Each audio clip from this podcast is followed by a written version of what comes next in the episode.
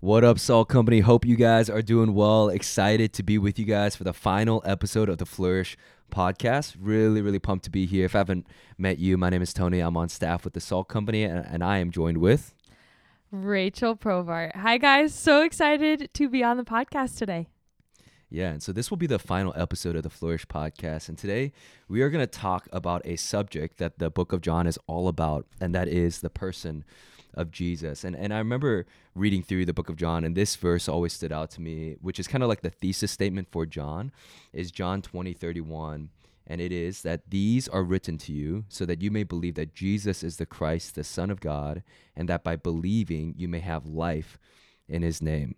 And so today, Rachel and I are going to talk about why we love Jesus and why Jesus is our Savior and how our lives are changed by knowing Him. So, Rach, let's just begin here with a little bit more of like a testimony or story of how you met Christ. Uh, when did Jesus go from being a person in history to the Christ, the Son of God, in your own heart and in your own life? Totally. Great question. Um, yeah, Jesus wasn't a person that I was interested in my Mhm. entire life for the most part until he totally crashed into my world, um, which is by his grace. And so, yeah, my freshman year of college, I was pursuing the things of this world and um, got the gospel shared with me by a teammate. And in that moment, Jesus actually initially became a person in history. like, I hadn't really Yeah. even heard the name of Jesus or um, got kind of questioned who Jesus was until Yeah. that point. And in that moment, I I had this feeling that this was something greater than just a made up story. Okay. Um, and so yeah, I, that spent I spent my entire freshman year of college pursuing the truth about this person, Yeah. Jesus. Um, and yeah, I would say my whole freshman year, I thought he was just a person in history. And then, um, yeah, God opened my eyes uniquely um, to the truth of Jesus as the Mm. Christ, as the Messiah, as the Son of God yeah. um, that summer. And in that moment, I would say, um, yeah, Jesus went from a concept. I don't even Mhm. know if I really believe that he was a person, like Right, a walking, right. living. Like he was an idea in Yeah. a sense. Yeah. yeah, just uh, almost like a religion and Sure. uh, an object of a religion to Mm, a person who lived the perfect life, mhm. who was God in the flesh, both God and man, Yep. and um yeah actually lived actually died actually resurrected Mm. and um i think when that clicked for me that i actually believed that that was real and that was a true story and that was actual history Mhm. um, that only the son of god could could raise from the dead and could resurrect from death to life um, that i believed that all the other claims of jesus in the bible were true Yeah. so that's super interesting that you're almost introduced to Jesus as a concept 1st as Mhm. like this object of religion or kind of like the focal point of the Christian faith. Mhm. But it wasn't until you begin to believe the truths about him that he almost became real, right? Is that kind of your story? Yeah, Yeah. yeah, and I think that's true of America. Yeah. um, we hear cool. the name Jesus thrown around so often that we don't actually consider whether it was a person in history. Yeah. We Mm, just think that it's this concept or this um, kind of floaty idea right. rather than a person in history. And I think actually bringing Jesus into a person and Yes. like seeing uh, as it like historical actual thing that happened like Yeah. caesar like the things Right. that we read about in the history books yeah. um actually was helpful for me Yeah, yeah. Like the historical Jesus is one of the first arguments that are given to people who don't believe in God. Mm-hmm. Because just placing Jesus at a point in history, who was a part of the census, who was actually born in a certain city, who was known by people of that time, who actually knew very important people of that time, like Pontius Pilate, who's very well recorded, et cetera, et cetera. Like putting Jesus in a point of history with actual flesh and bones helps put people's imagery of him into reality, Mhm. right? So, what would you say before you met Jesus? And maybe even before you were introduced to Jesus, like tell us a little bit more about okay, what what what what did your mind go to when you heard the name of Jesus? You know what I'm Mm. saying? Like, was it just like a saying, like, oh, Jesus Christ, or whatever, you know what I mean? Or like, was it kind of like this, like, the the pictures of Jesus who are, who like always has like the flowy hair and has like the you know what I mean like what was Jesus in your mind before you were introduced to him? um yeah i think it was very vague. Yeah. there wasn't uh, a personhood to jesus. There wasn't um, traits that could be given to him. He was kind of aloof and floating maybe Right. Almost like angelic even yes like kind of like yeah ethereal and you know yeah a spiritual quote unquote. yes so not um a, a human not god man Right. um by any means but very um floaty abstract Yeah. Yeah. which is what about you tone what would you say Yeah. You know, I think that's like interesting. I, I kind of grew up in like this legalistic Korean church. So I have like Mhm. a really unique experience in the sense that like I grew up in church, but I didn't understand anything anyone was saying. So like grew up in the actual building, but didn't understand the message of Jesus. And I think I always viewed Jesus as, um, yeah, this like hypothetical salvation that I didn't actually felt like I needed. So it's kind of like people were like, "You need Jesus," and I was like, "Yeah, I don't really need Jesus." and and I didn't, yeah, think of him as like a real human being who ate food like me, who slept like me, who experienced pain like me, who experienced joy like me. Like I Mm. didn't, I didn't see him as relatable at all. Mm. Um, and I think it's because I kind of viewed him as like this, like angelic being that had something to do with the world, but wasn't all that interested in my life or the world around me.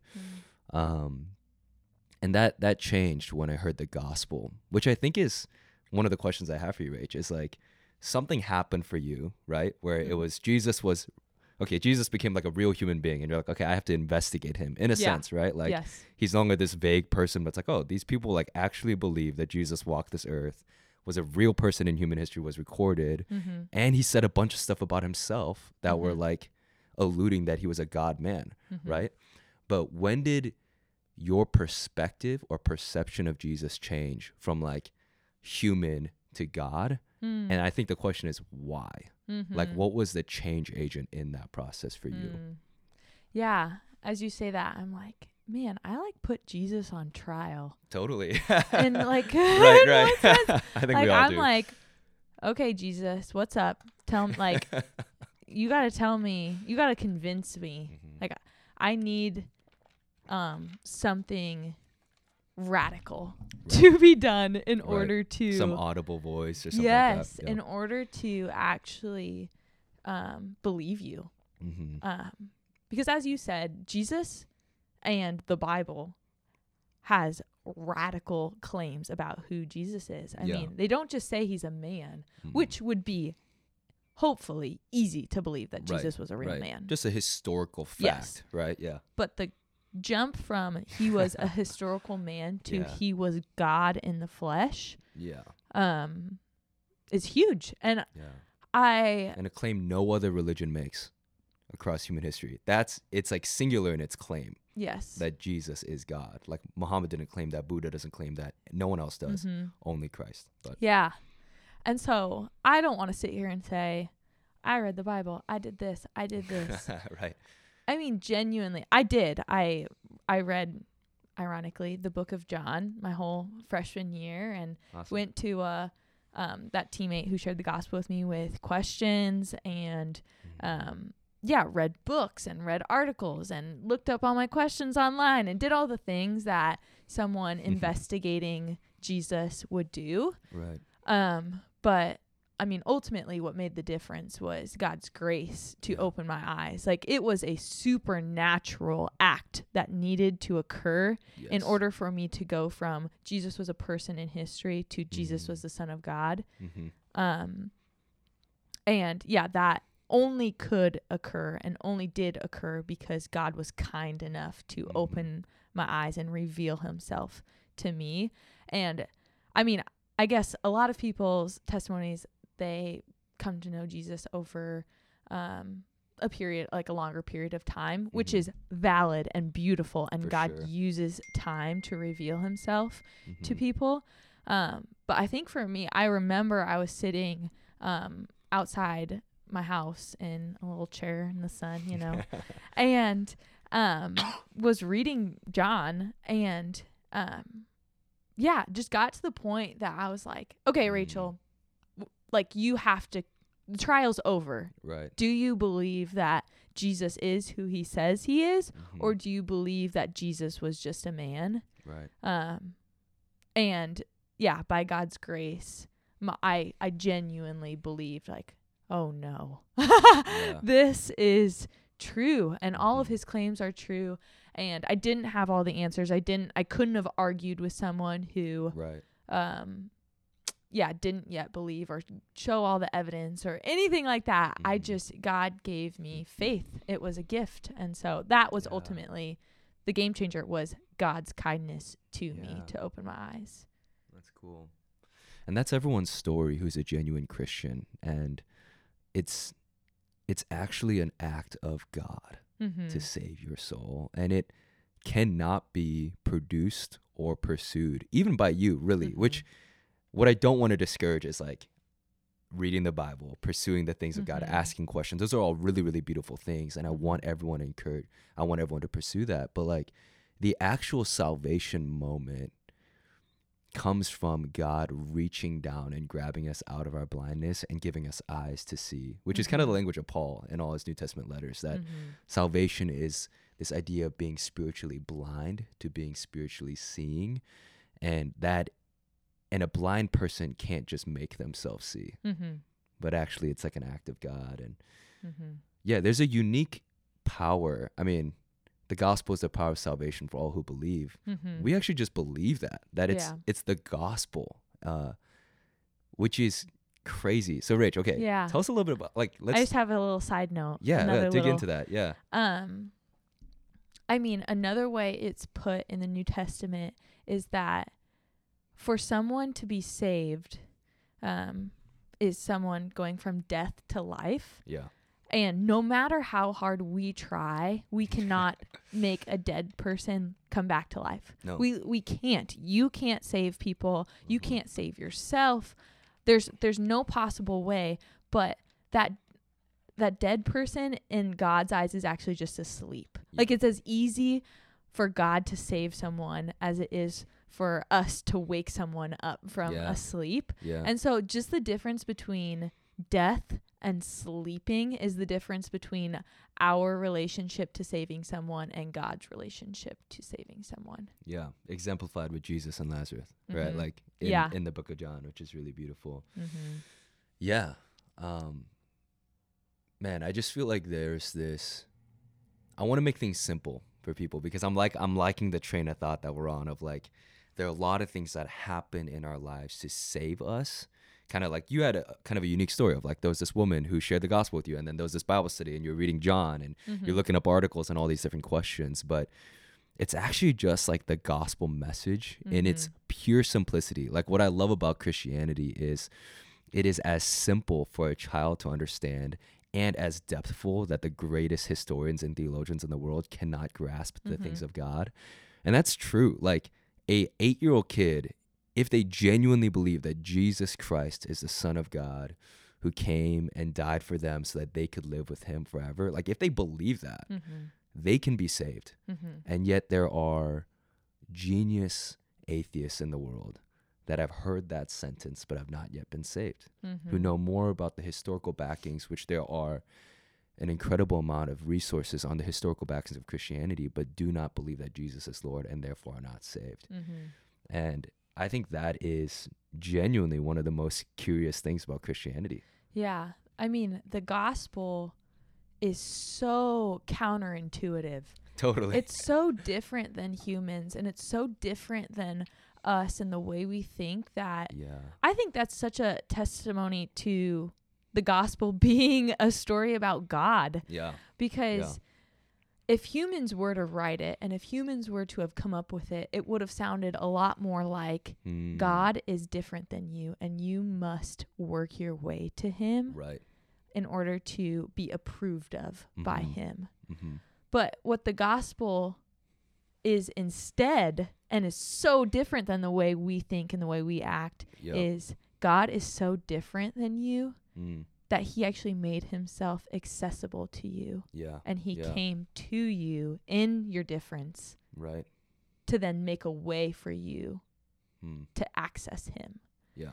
And so yeah, I just think that is wildly insane Yes. that yeah, the gospel is not um it's both easy to grasp and extremely counterintuitive yes. for any aged human and maybe easier for children because they haven't necessarily learned that you must earn your way to things and Right. um repay and do all the things Yeah. um that this world teaches you you need to do in Yeah. relationships yeah. um but also the hardest thing maybe to unlearn is that you need to earn relationships and you need to so then the greatest theologians of in the world Right. can't understand why would God make himself accessible to the Yes. people that would hurt him Yeah. and go against him. Yeah. Yeah. I mean, the eerily beautiful thing about Jesus is he does the last thing that anyone would ever expect God to do. And that's Mhm. crazy. Like, I think a lot of people will be like, wow, believing in Christ, like, there are crazy things about the Christian faith. Oh, okay, when I say crazy, I do not mean ununderstandable or like wildly inappropriate. I just mean like hard to understand. But like, yeah, Jesus coming as God in the flesh incarnate, that is wild and beautiful. And Jesus living a life of compassion in a world of power and brokenness, that is wild and beautiful. But seeming what I would say is the craziest thing that God could do is to be killed by his own creation on the cross. Yeah. That is for me the hardest thing. Like that would be the hardest thing for me to believe is that a perfect God who did not deserve to die would subject himself to death by the ones who he created, the ones who came for, and the ones that he loves. Hmm. Maybe that is the most hardest thing to understand. And it doesn't add up because, from a human perspective, none of us would ever do that. Uh-huh. But that's what makes Jesus not human. Uh-huh.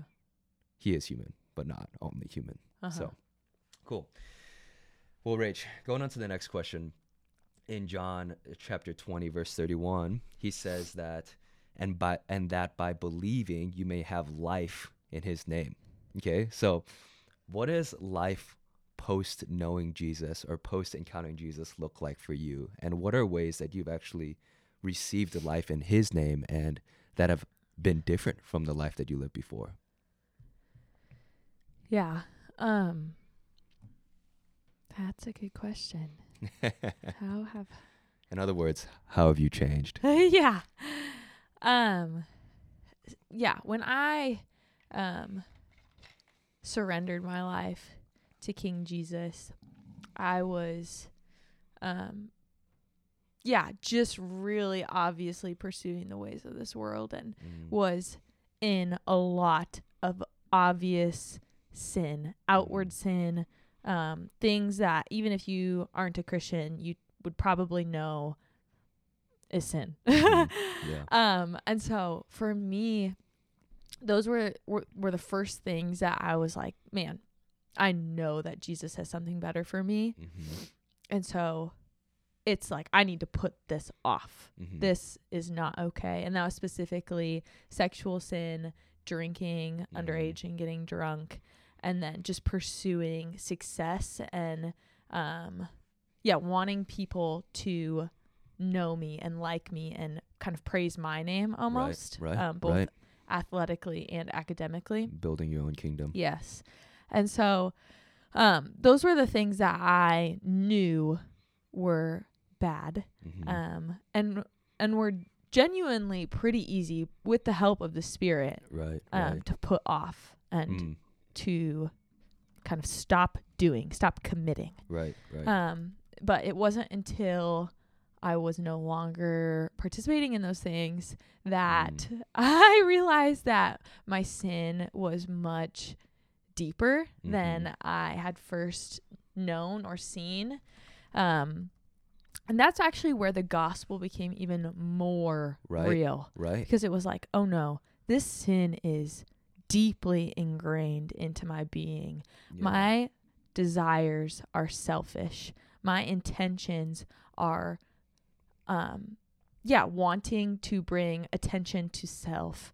I like am jealous. I like there's just things that are so deep and natural Right. coming up in my relationships um that it was there actually that that the gospel uniquely spoke into my life Mhm. um and it was there that i actually needed freedom and Mm. life from those deadly sins right. um i don't think i i understood being enslaved and what what death sin brought about until i realized oh no this is every move i make and every Yeah. thought i think Mhm. is sin like it, Totally. it just is coated in sin um and it was in that moment that i was like oh darn i like i need jesus more than i knew when i first thought i needed jesus yeah. um and i mean i'm still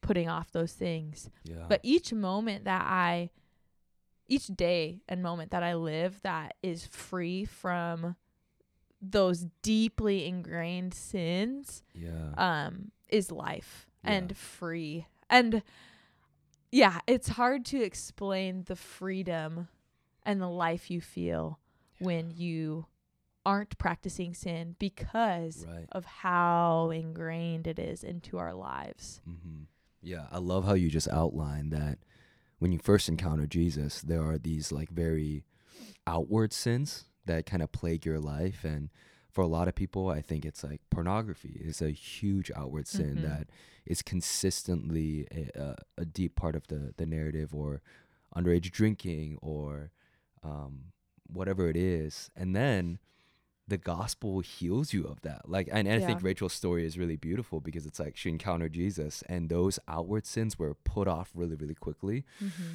And then I was trying to look it up, I couldn't find it. But Dallas Willard talks about the sanctification of the soul initially begins with these like big outward sin, what he calls like sin patterns or sin themes that kind of enslave you. And then as Rachel describes, then then it goes a little bit into the intentions of the heart. Like mm-hmm. what's my intention on loving this person? Is it Mhm. because I actually love them or because I want something for them and then from them? And then you realize like, oh, selfishness like defines almost everything that I do and Mhm. jealousy and then uh sins like lust and sins like um what is the thing when you want someone else what someone else's has? covetousness covetousness yeah all that stuff and then you keep fighting those and then eventually in your walk with jesus you begin to fight your sins not just of commission but of omission which is Uh-huh. basically like not just what you do but what you don't do and then Yeah. you're like at that point in your spiritual development which i'm praying would happen soon it's like you're like sinning in such a way where it's like you're not doing what would be the the most righteous thing to do in a moment and instead falling into apathy or fear or whatever mm-hmm.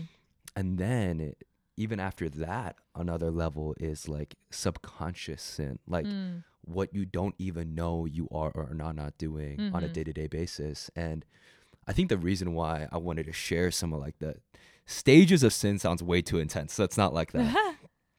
But it's that like the gospel saves you in a moment and continues to save you from yourself for a lifetime. Yeah. And Rachel and I are what I would consider young like baby Christians. Like we we've only been walking with Jesus for a handful of years. I mean I'm praying that I get to be an 80 90 100 year old man one day where I'm at a different stage in my spiritual development where like those sins that I've once struggled with are no longer but I'm daily convicted because it's Yeah. just a different understanding of the depth of my sin. Yeah. Um, Rachel, is that how you would define sanctification? Like the putting off of sin? Or how would you describe this idea of like being continually changed? Yeah, I think sanctification it it requires um the gospel and the gospel to be the center of the change. Mm-hmm. Um because what sanctification sanctification is not it's not um by your own power Right. um just being better Totally. and Almost like gritting your um, teeth and being like, yeah, I'm going to be a better person. I need to be better or um God doesn't actually love me. He loves this future version of me and I just need to muster up enough strength to stop thinking this way or committing Right. this sin or whatever it is. Um, and what it's actually is seeing um, your sin, Yeah. seeing who you are rightly in God's eyes, Mhm. and seeing that He's inviting you into a better life and asking the Spirit to help you Mhm. and also actively putting in effort, yeah. not in order to be saved, but Right. in light of your salvation, Yep. um, to to put on Christ and to put on the better life that um, Jesus offers, Right. To then put off um, your sin, not in a way to be saved, but in light of being saved. Yeah, yeah. I think that's really good. I mean, yeah, sanctification is the process of living into the life that Jesus wants to already give us, which Mhm. is so like, it sounds like counterintuitive, but even as saved children of God, sin is still tempting to Mhm. me. And I'm sure sin is still tempting to you, and sin is still tempting to all of us. And so we have this life that we've been given, which is this holy and righteous life that is modeled in the person of Jesus and commanded in his word. And yet our rebellious nature is still to be like, but is there a better way to live? Mm-hmm. aka sin and then we walk down that path at times instead of walking down the path of righteousness and sanctification is the process of being like okay that's not going to work i want to follow jesus and his life that he's given me um, and as you continue to pursue that your life actually begins to change and the Mhm. things that once enslaved you like drinking or sexual sin or pornography or all these different sins um, begin to lose their hold on you Yeah. Right. Tone, what would you say like how does sanctification or um continuously daily hourly receiving um the grace of God and his life Mhm. how does that impact your walk with Christ? Yeah, man. I mean, Put I think spot. yeah, yeah. I think it's it's what keeps you dependent on Jesus Mm-hmm. because I think a lot of us get frustrated, which I don't know if you feel this way, Rachel. I'm like, why do I still struggle with these sins? Mm-hmm. Sin in general, I'm like bummed about that. But just like even like just repetitive sins or sins that like you wish were put off from you in a Mhm. sense, you know?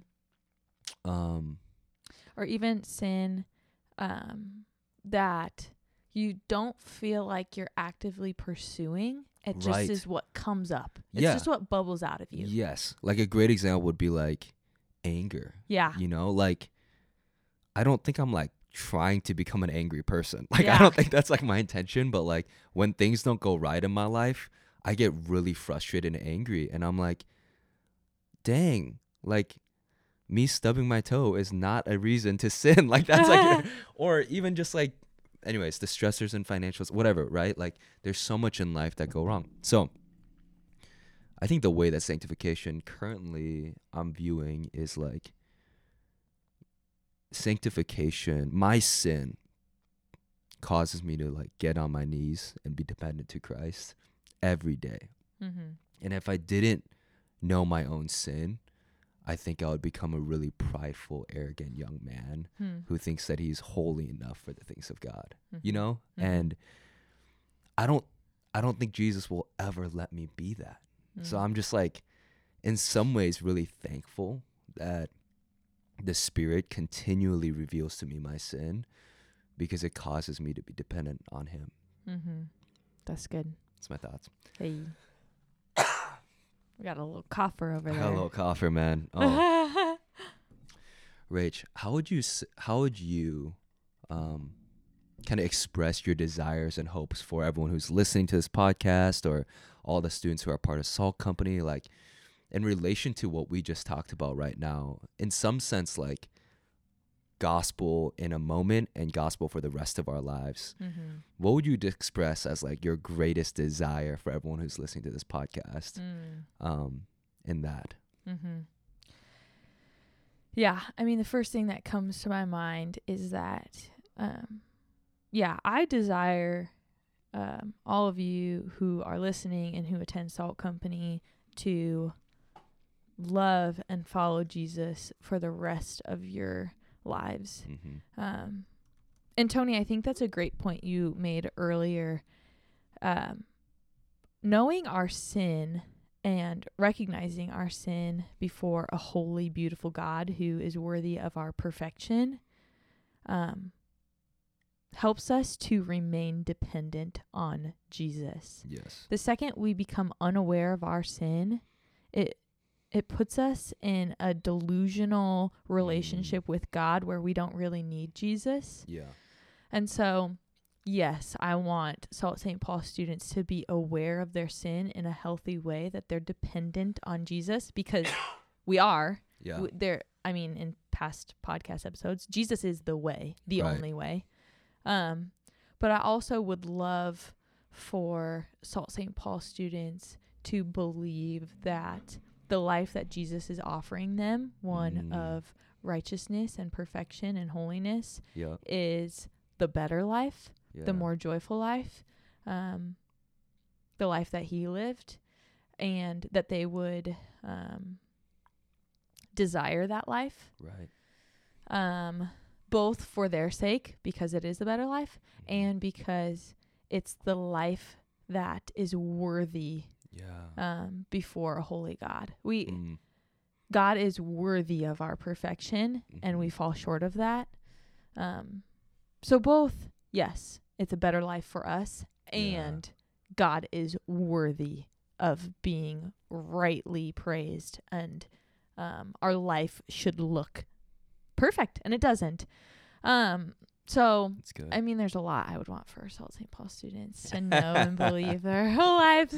That I would, I would also love for those in Christ to believe that that they don't have to earn right. their salvation. They Right. can just rest. Yeah. That they would have like a right intention of Mhm. putting off sin. That it wouldn't be one of impr- impressing others or impressing God, Right. but it would be like I said, a better life and what God is Yeah. worthy of. Yeah. Yeah. I think of the the verse in I think it's first or second Timothy, you can correct me, where Paul says that he is the chief of sinners. Mm. Um which if you guys have read the New Testament, my man Paul is a holy dude. he just is and loves Jesus so much and as has his life was transformed by the gospel and walked in faith and obedience. And yet his claim, his title for himself was chief of sinners. mm-hmm. And I think that's my prayer for myself and for Rach and for our Mhm. staff team and for all of our leaders and for all of the students at Salt Company is that we would have an awareness that we're the chief of sinners. Like that's who we are. Mm-hmm. And yet the waterfall of grace is big enough for all of us to stand under. Mm-hmm. And so, in some ways, we can rejoice that our sin is forgiven of and that we can be brought near to Christ on the daily because of that. And so, I would rather live a life of dependence and obedience to Christ than ease and comfort. And I think our hope for all of us is that we would follow Christ in that way. Mm-hmm. Rach, any final thoughts you want to leave the South Um, students with? Here's a thought. This is kind of it's it's hard because it's a tension. So this is going to be Yeah. the other side of the tension Totally. from everything we just kind of talked about. Yeah, yeah. Um, that yes, I like want you all and us to be like Paul in saying that we are the chief of sinners. Like Mhm. I I actually feel that and have felt that. But what's more true of me is that when God sees me, he sees Christ. yes. Like once everything is peeled away, once I am totally revealed before God, mm-hmm. he's going to see Jesus. And that's not because of me, but that's because of his grace. Yeah. And so, yes, knowing you're a sinner is important because it it creates a dependence on God. Yeah. But what's ultimately true for those of you who are in Christ before God is you are righteous. Yeah. Yeah, that's really good. I love that reminder. And that's the tension of the Christian faith is that at once you were a sinner that occasionally did saint like things. Mm-hmm. And if you're in Christ, now you're a saint that occasionally sins. Mm-hmm. And our hope is that as you become more and more sanctified in Christ, that you would see that that's the life that Jesus has for you. And so that's happened in Rachel's life. That's happened in my life and many others at Salt Company. And we're praying that happens for you. Salt Company, we love you guys. We're so thankful for the last five weeks of the Flourish podcast. If you are here and you're listening and you're like, okay, I've not listened to any of the other podcasts, nor have I read any of the Flourish plan, just know the book of John is still available for you to read. and these podcasts will be up for the foreseeable future. And so there's no shame. If you've had a hard winter break and you're looking back and you're like, man, this winter break wasn't a winter break of flourishing, it wasn't a time to know and encounter God, master the reset. You can start today, you can start tomorrow. And there's no shame in that. But in fact, Jesus has his arms wide open, excited for you to come running back to him. And you can be the prodigal son, and Jesus will be pumped to have you back. So, we love you guys a ton. We're excited to see you guys February 3rd. Uh, keep an eye out on social for all the future updates that we have. We love you guys a ton. Love you guys. See ya.